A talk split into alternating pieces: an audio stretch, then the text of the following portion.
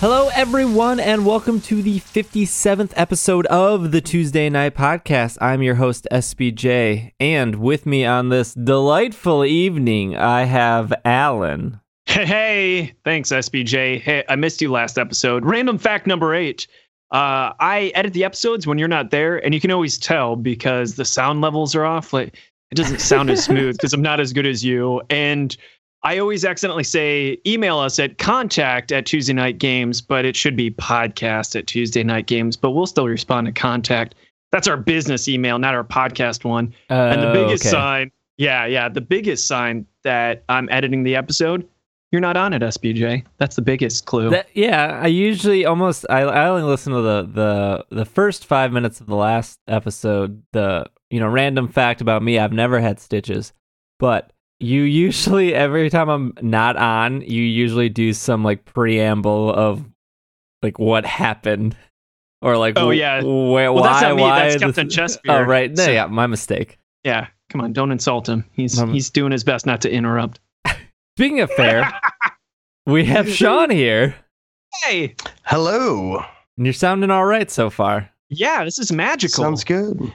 I was telling SBJ before the show that um, you know, usually I do this podcast while I'm still at work, and uh, we've had problems with the internet this whole time. But yesterday I had calls for Tuesday night games all day, and one of them was a Skype call that was like two hours long, and this one room in the office was the only room that was open, and uh, my signal was terrible everywhere else. But then we had the call, and there was no breaking up at all. So I just figured I would try it out for the podcast today and see if it worked, and so far it is. Yeah, so far it's it's better than what was it? Not last episode, but the week before, where we were like, just switch to your phone.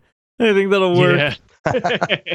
Well, this is a podcast about board games, card games, role playing games, games you can play on or under your table.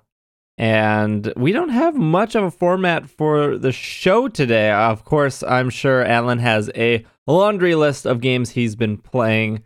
I've been quite busy, and I mean, I guess I could talk about that. But Alan had a way more exciting weekend than I did because you were at the Ravenwood Castle. that is correct, sir. It's in New Plymouth, Ohio, which is like by Hocking Hills, which is like South Ohio, basically. But yeah, it's a castle. It's basically like a B and E type place. It's pretty nice. So just think of it as a hotel. And I talked about it a little bit last year. But you go there and there's the grand opening, and you are greeted with knights in shining armor. Not that there's actual knights in there; they're just the suits of armor. But then next to it is also a village. So if you don't have the green to pay for a room that's inside the castle, there's all sorts of different cabins. But the cabins are like a fairy tale themed village. Like there's so many. There's the woodcutter's cabin, which is probably my favorite. It has a tree on the inside. So they're all themed. And then they even have on the cheap, cheap, like gypsy wagons, actual wagons that you'd see from some fairy tale movie where in the back is all the wares, but instead of wares, it's beds. So yeah, it's a it's a really magnificent place, and they hire me now officially for every Halloween. The- Yes. The wagon seems more appealing than a actual room. just because yeah it's well first of all it's cheaper but second of all it's cool because it's small it's more like camping than it is luxury. So it depends on on what you're feeling like. Yeah absolutely. Whatever you want they've got some a room or a cabin to suit your needs. Now, the problem is that this event was sold out, so I don't think we could have got a cabin or a wagon if we wanted to. No it's been it was sold out for months and apparently people are trying to book it right now. So i talked to the proprietors who also are the proprietors of the malted meeple which is a tabletop bar, pub cafe here in ohio in hudson ohio.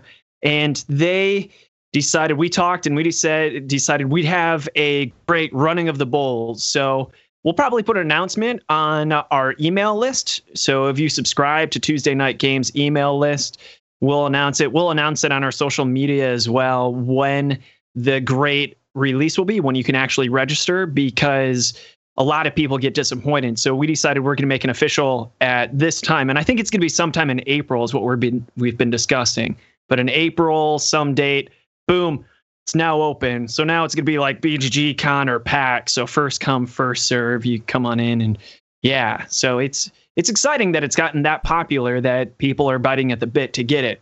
Right after the show, people were trying to book for next year, and you're not allowed to do that. So, pretty, pretty cool.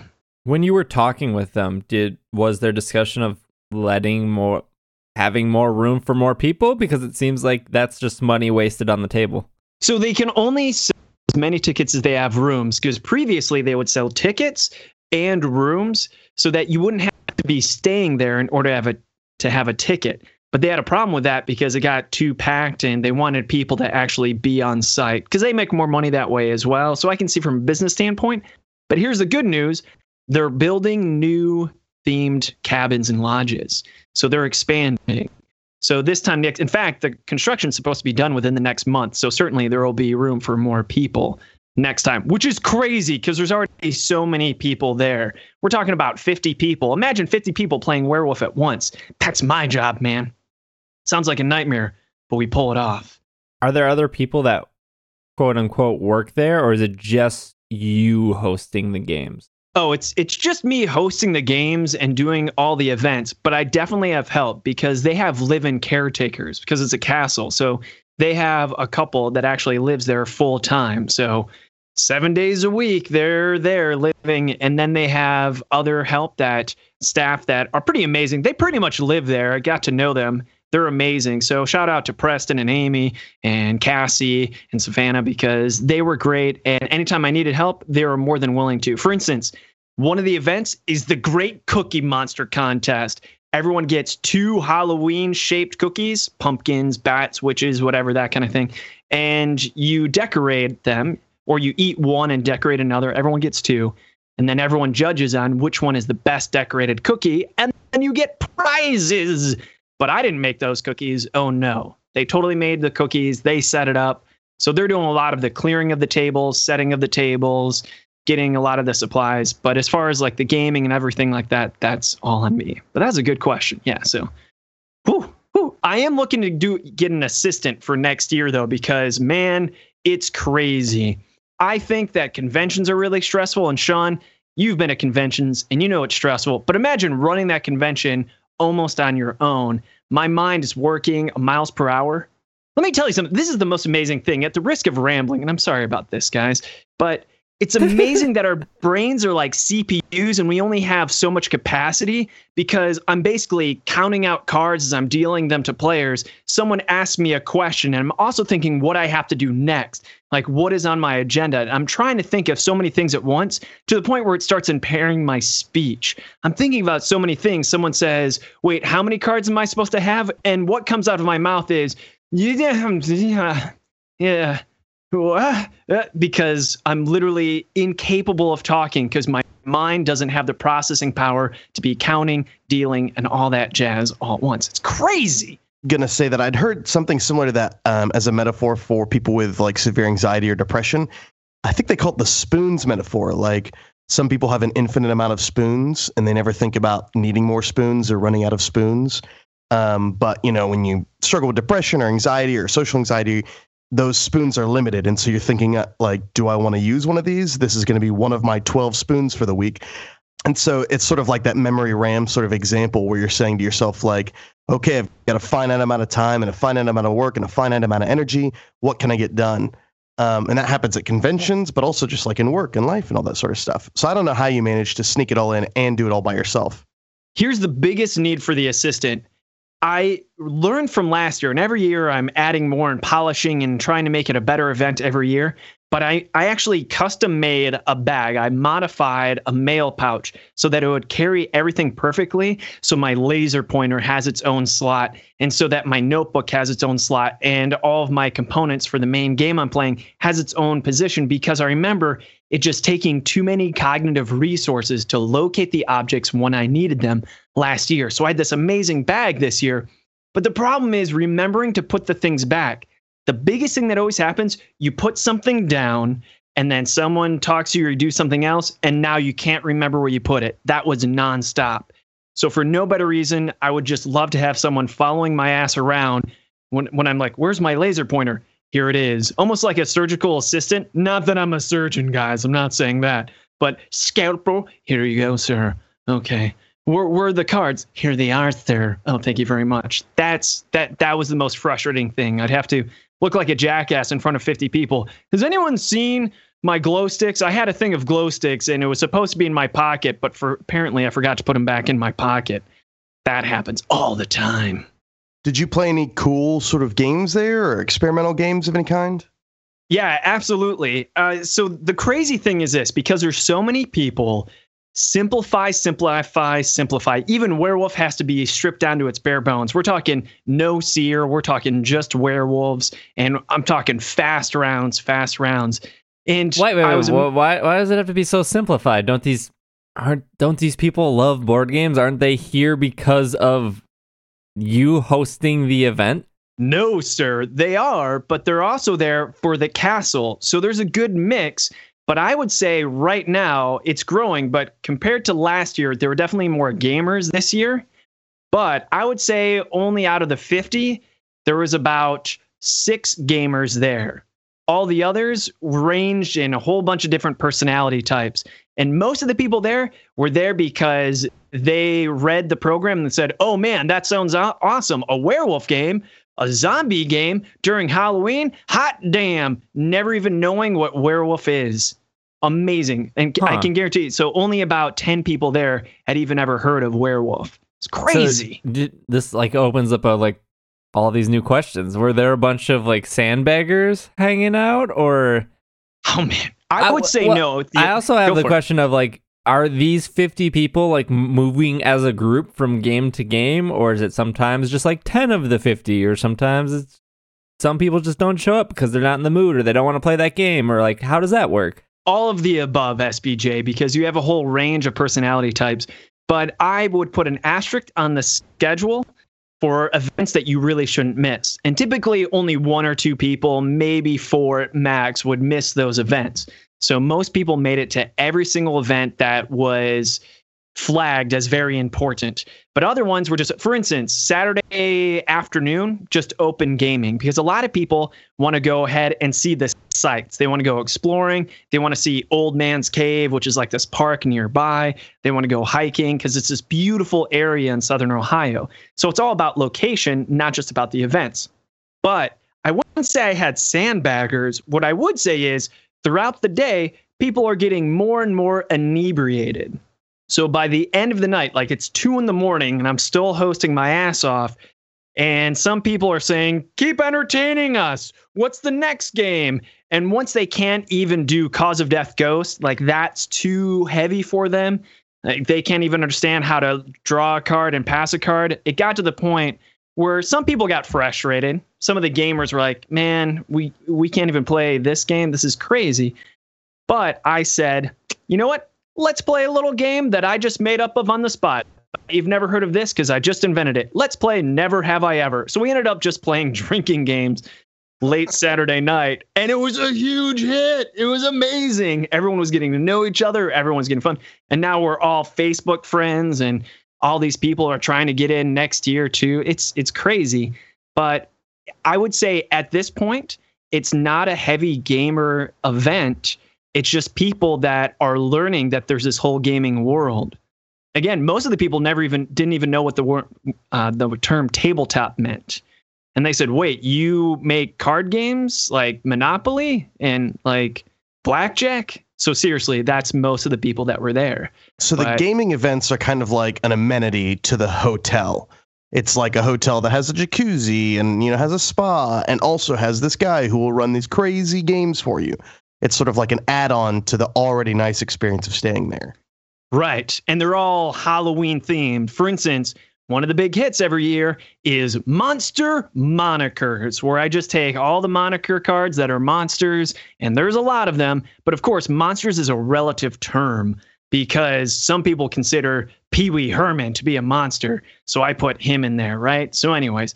So there's this whole deck of monsters, and we play monster monikers. And these people never heard of monikers, but they love it. So it's all these kind of gateway games or games we've all heard and loved, but I've stripped them down to bare bones, making them incredibly simple. Do you think that there is almost like a a an untapped market of other hotels or just other events not taking advantage of something like this. And I'm not saying it needs to be like Halloween theme, but there are like, like uh, for example, Irene and I we went to just a hotel slash spa for Christmas last year. That was our Christmas gift to each other. Was like let's just get away, you know, no phones. Let's just go to this hotel. Was like an hour away, and then like we had a spa day and stuff. And it was when I was there, I was wishing there was more to do, but it was obvious that other people had that same mindset of like let's go away for a holiday, not too far, like not anything special, but like there was Christmas trees up and Christmas decorations and on Saturday morning you could meet with Santa and on Saturday night you could take a, a Christmas light tour tour tour. But it's almost like what you're explaining could be done for almost every holiday and it's like the cheapest and easiest thing a hotel can do to make people and money come in. SBJ, let me address many points that you brought up. First of all, you can never interrupt me because you're the host. and when you talk, I happily uh, back down because what you have to say is more valuable than anything. Second of all, romantic. Nice work, sir. That's a very good Christmas gift for Irene. I, nice, nice work. And third of all, you brought up another good point. No cell phones on that date, but what they claim is the magic of the castle. No cell phone signal whatsoever. There's no internet. There's no cell phone. Some people get pissed but that's usually with only like the first 12 hours. After 12 hours, they all realize, oh, this is totally life before there was cell phone or internet. It's amazing. But to answer your main question, absolutely. The biggest compliment that I get by a lot of guests at the castle that have been there before about the Mad Professor Von Gerd, the Deathly Deals. The event's called Deathly Deals, presented by the Mad Professor Von Gerd. They said it was way better than the typical event because the most common event they have at the castle is murder mysteries. And the murder mysteries, you have to be at almost every little event that they have. You have to be competing. Otherwise, if you lose out, you've missed on the foundational explanation of what's going on. So if you're too late or you miss a couple hours, you'll come back in and you'll be lost. And basically, you won't have anything to join back in on.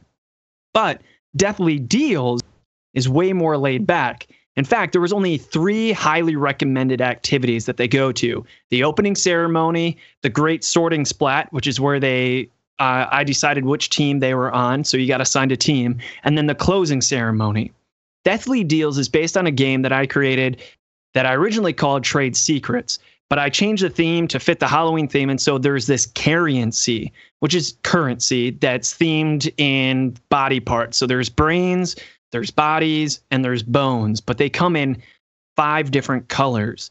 And what you do is when you participate in activities, you earn currency. And then at the end, you and your team turn in currency to win the game. But the problem is you don't know what the currency's worth. For instance, all the orange currency could be worth minus three points. So you don't want to turn any orange currency. Or another little rule could be whoever turns in, whatever team turns in the most green earns 25 points. Now, how do you know these rules? Every single person that checks in gets their own secret rule. So the only way to figure out what all the rules are for the currency is to communicate and socialize with other people, possibly making trades, or you can buy a rule for me for five currency. So the cool thing is, besides those three things that I told you prior, the opening ceremony, the team sorting, and the closing ceremony, you just do whatever you want and earn currency if you so choose to. So a lot of people are free to go ahead and roam and whatever. It was it's so it's very laid back. And going back to your first question, absolutely, because I think it's amazing that I had, you know, over 40 people that didn't even really know about tabletop games, but almost everyone left there either buying a game or knowing of games that they want to buy to take home.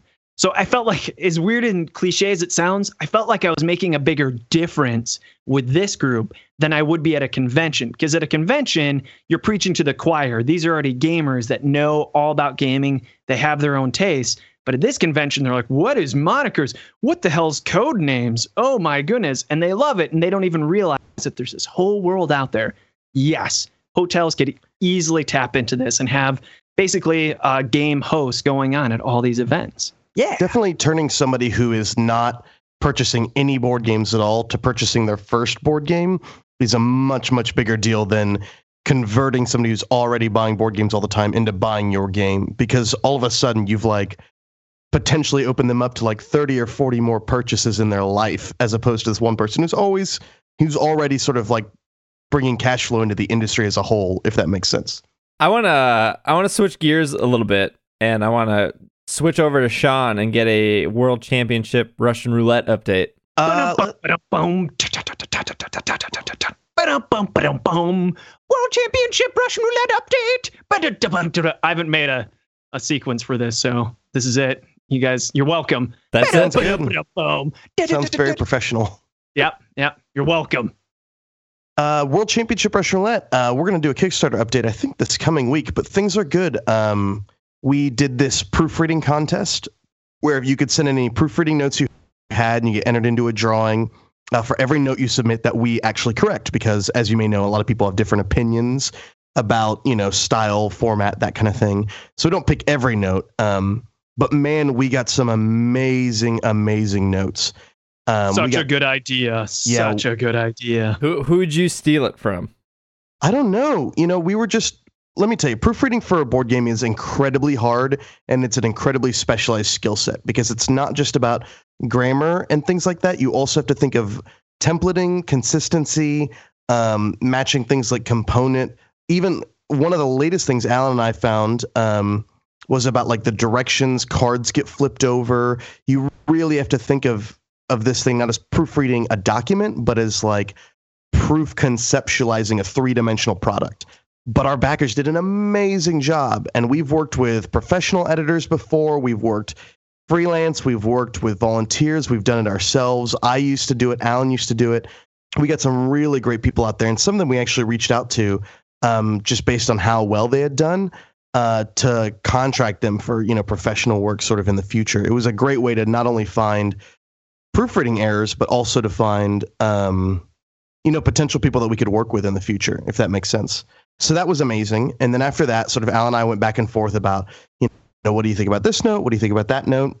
We collated that, made all the ch- changes, which is always a scary thing because uh, this time we had the very talented Adam McIver uh, do all the graphic design, which is something I, uh, I I did on Two Rooms and a Boom, and he just did an amazing job. Really blew me out of the water um, in terms of what he could do.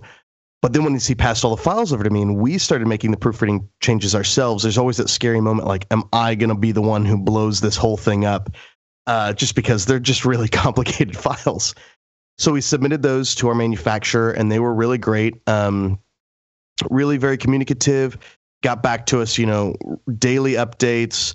Um, Alan and I, uh, Alan doesn't have them yet, but he will soon. We actually have um, physical copies of the dice, the custom dice we had made. They look gorgeous. Um, they feel amazing.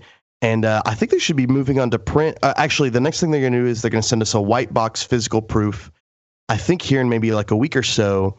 With uh, Alan, you actually asked me about this the other day. They will once we finally approve the digital e-proof, they will construct the uh, cardboard insert and they will send us that in the sort of white box proof, and then we can go back and forth with them about it there. But they'll sort of build it and send it to us, if that makes sense.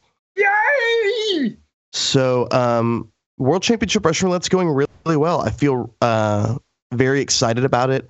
I think one big difference for me personally, as sort of um, the guy who sort of touches this project a lot, uh, that's changed versus Two Rooms and a Boom, is on Two Rooms and a Boom, you didn't know what would go wrong or go right um, because we had never done it before. So it was very hard to gauge whether you were catching mistakes or not catching mistakes. It was all just kind of a void. Where with World Championship Russian Roulette, Alan and I can like proofread something and say, okay, um, the mistakes that could happen are, you know, we've missed something, we've duplicated something, we've done this, we've done that. And a lot of those are mistakes we've made before, and we know what they'll cost us. So we can feel comfortable hitting the go or not go button because we just have a better idea of the landscape. Wouldn't you say so, Alan? Yeah, it's definitely a learning process and it's a skill within itself. You did a great job explaining how difficult it is to read rules and that it's a beast in of itself, but also understanding the ripple effect a change in a card would be. Just swap, swapping around a sentence a little bit on an action card totally changes the interpretation. And so basically what we've really learned how to do is try to think of the lowest common denominator. Let's imagine the person that is confused as much as possible and how would they interpret this card.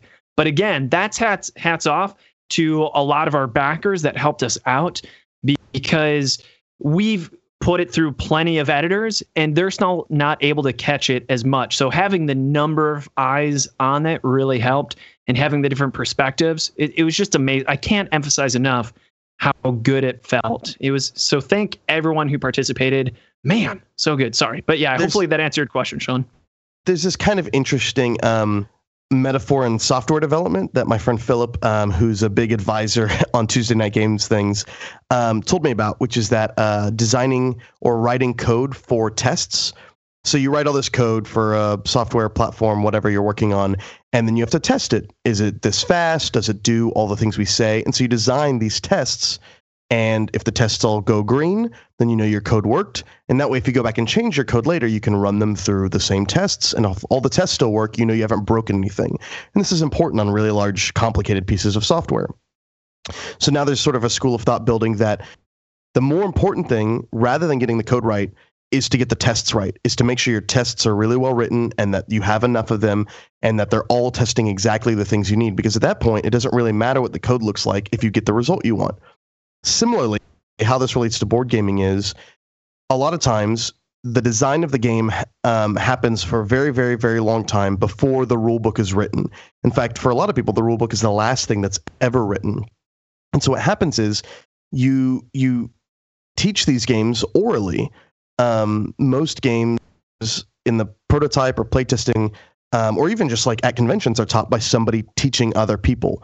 Well, there's a huge difference between explaining something to somebody orally and then somebody reading a rule book and trying to get the same experience out. So I think what Alan and I found was there was a lot of things that have always clicked or that have always made sense or that were metaphors that we used to teach the game that when they're written down in a rule book that like rules lawyers and you know customers are going over they don't necessarily make as much sense because they don't have somebody behind it acting and inflecting on those things you know, does that make sense Yeah. I mean, it, it, to- it, the big thing is we had to sacrifice a lot of humor, and I hate saying that, but our original rule books, I think, hilarious. But we're like, wait, someone made now makes it confusing. We got we got to stick to the rules. So.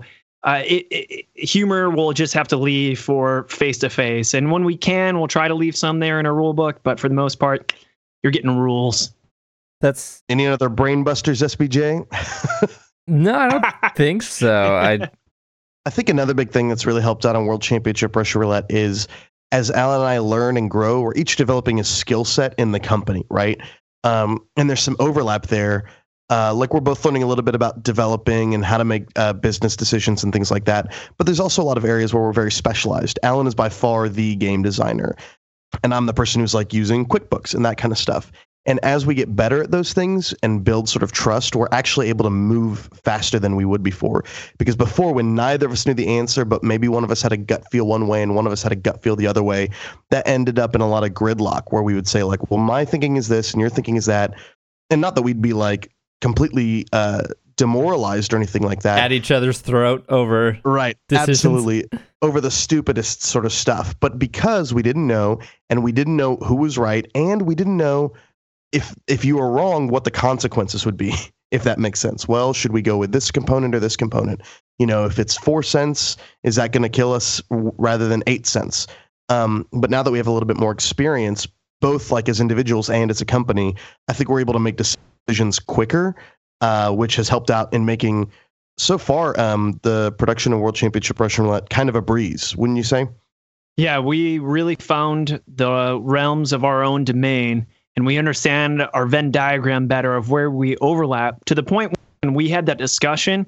We just basically, what do you think it was? Like three hours, four hours, where we just sat down and went through every little thing of Russian roulette before we sent it the digital files in. It was actually a really romantic experience because it was such a well oiled machine. We definitely knew exactly where each of us were and who basically had authority in that issue. If it was a mechanic thing, it was me. If it was visual, it was you.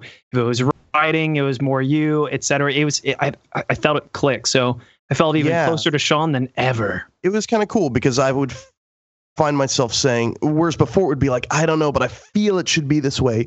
now we could say things like, okay, from a marketing perspective, I think these are the benefits of doing it this way. However, if that's going to confuse the tone or the theme or the understanding of the game, I can see why we would go that way. And then we can just make calls because we've spent some time sort of developing that understanding of those different realms. I know this is a little inside baseball, but um, in terms of people out there who maybe are wanting to form a company or have like a best friend and they want to start designing games of those things, one of the things um, I think I've learned is that spending time sort of developing areas that you're good in yields a lot of positive results in the partnership long term um, because we're able to approach it from those angles and say, okay, I trust you. You go take care of that. I'm going to go take care of this and we'll meet back later. And there's been a lot of that in this game that's been really sort of fun to watch it grow.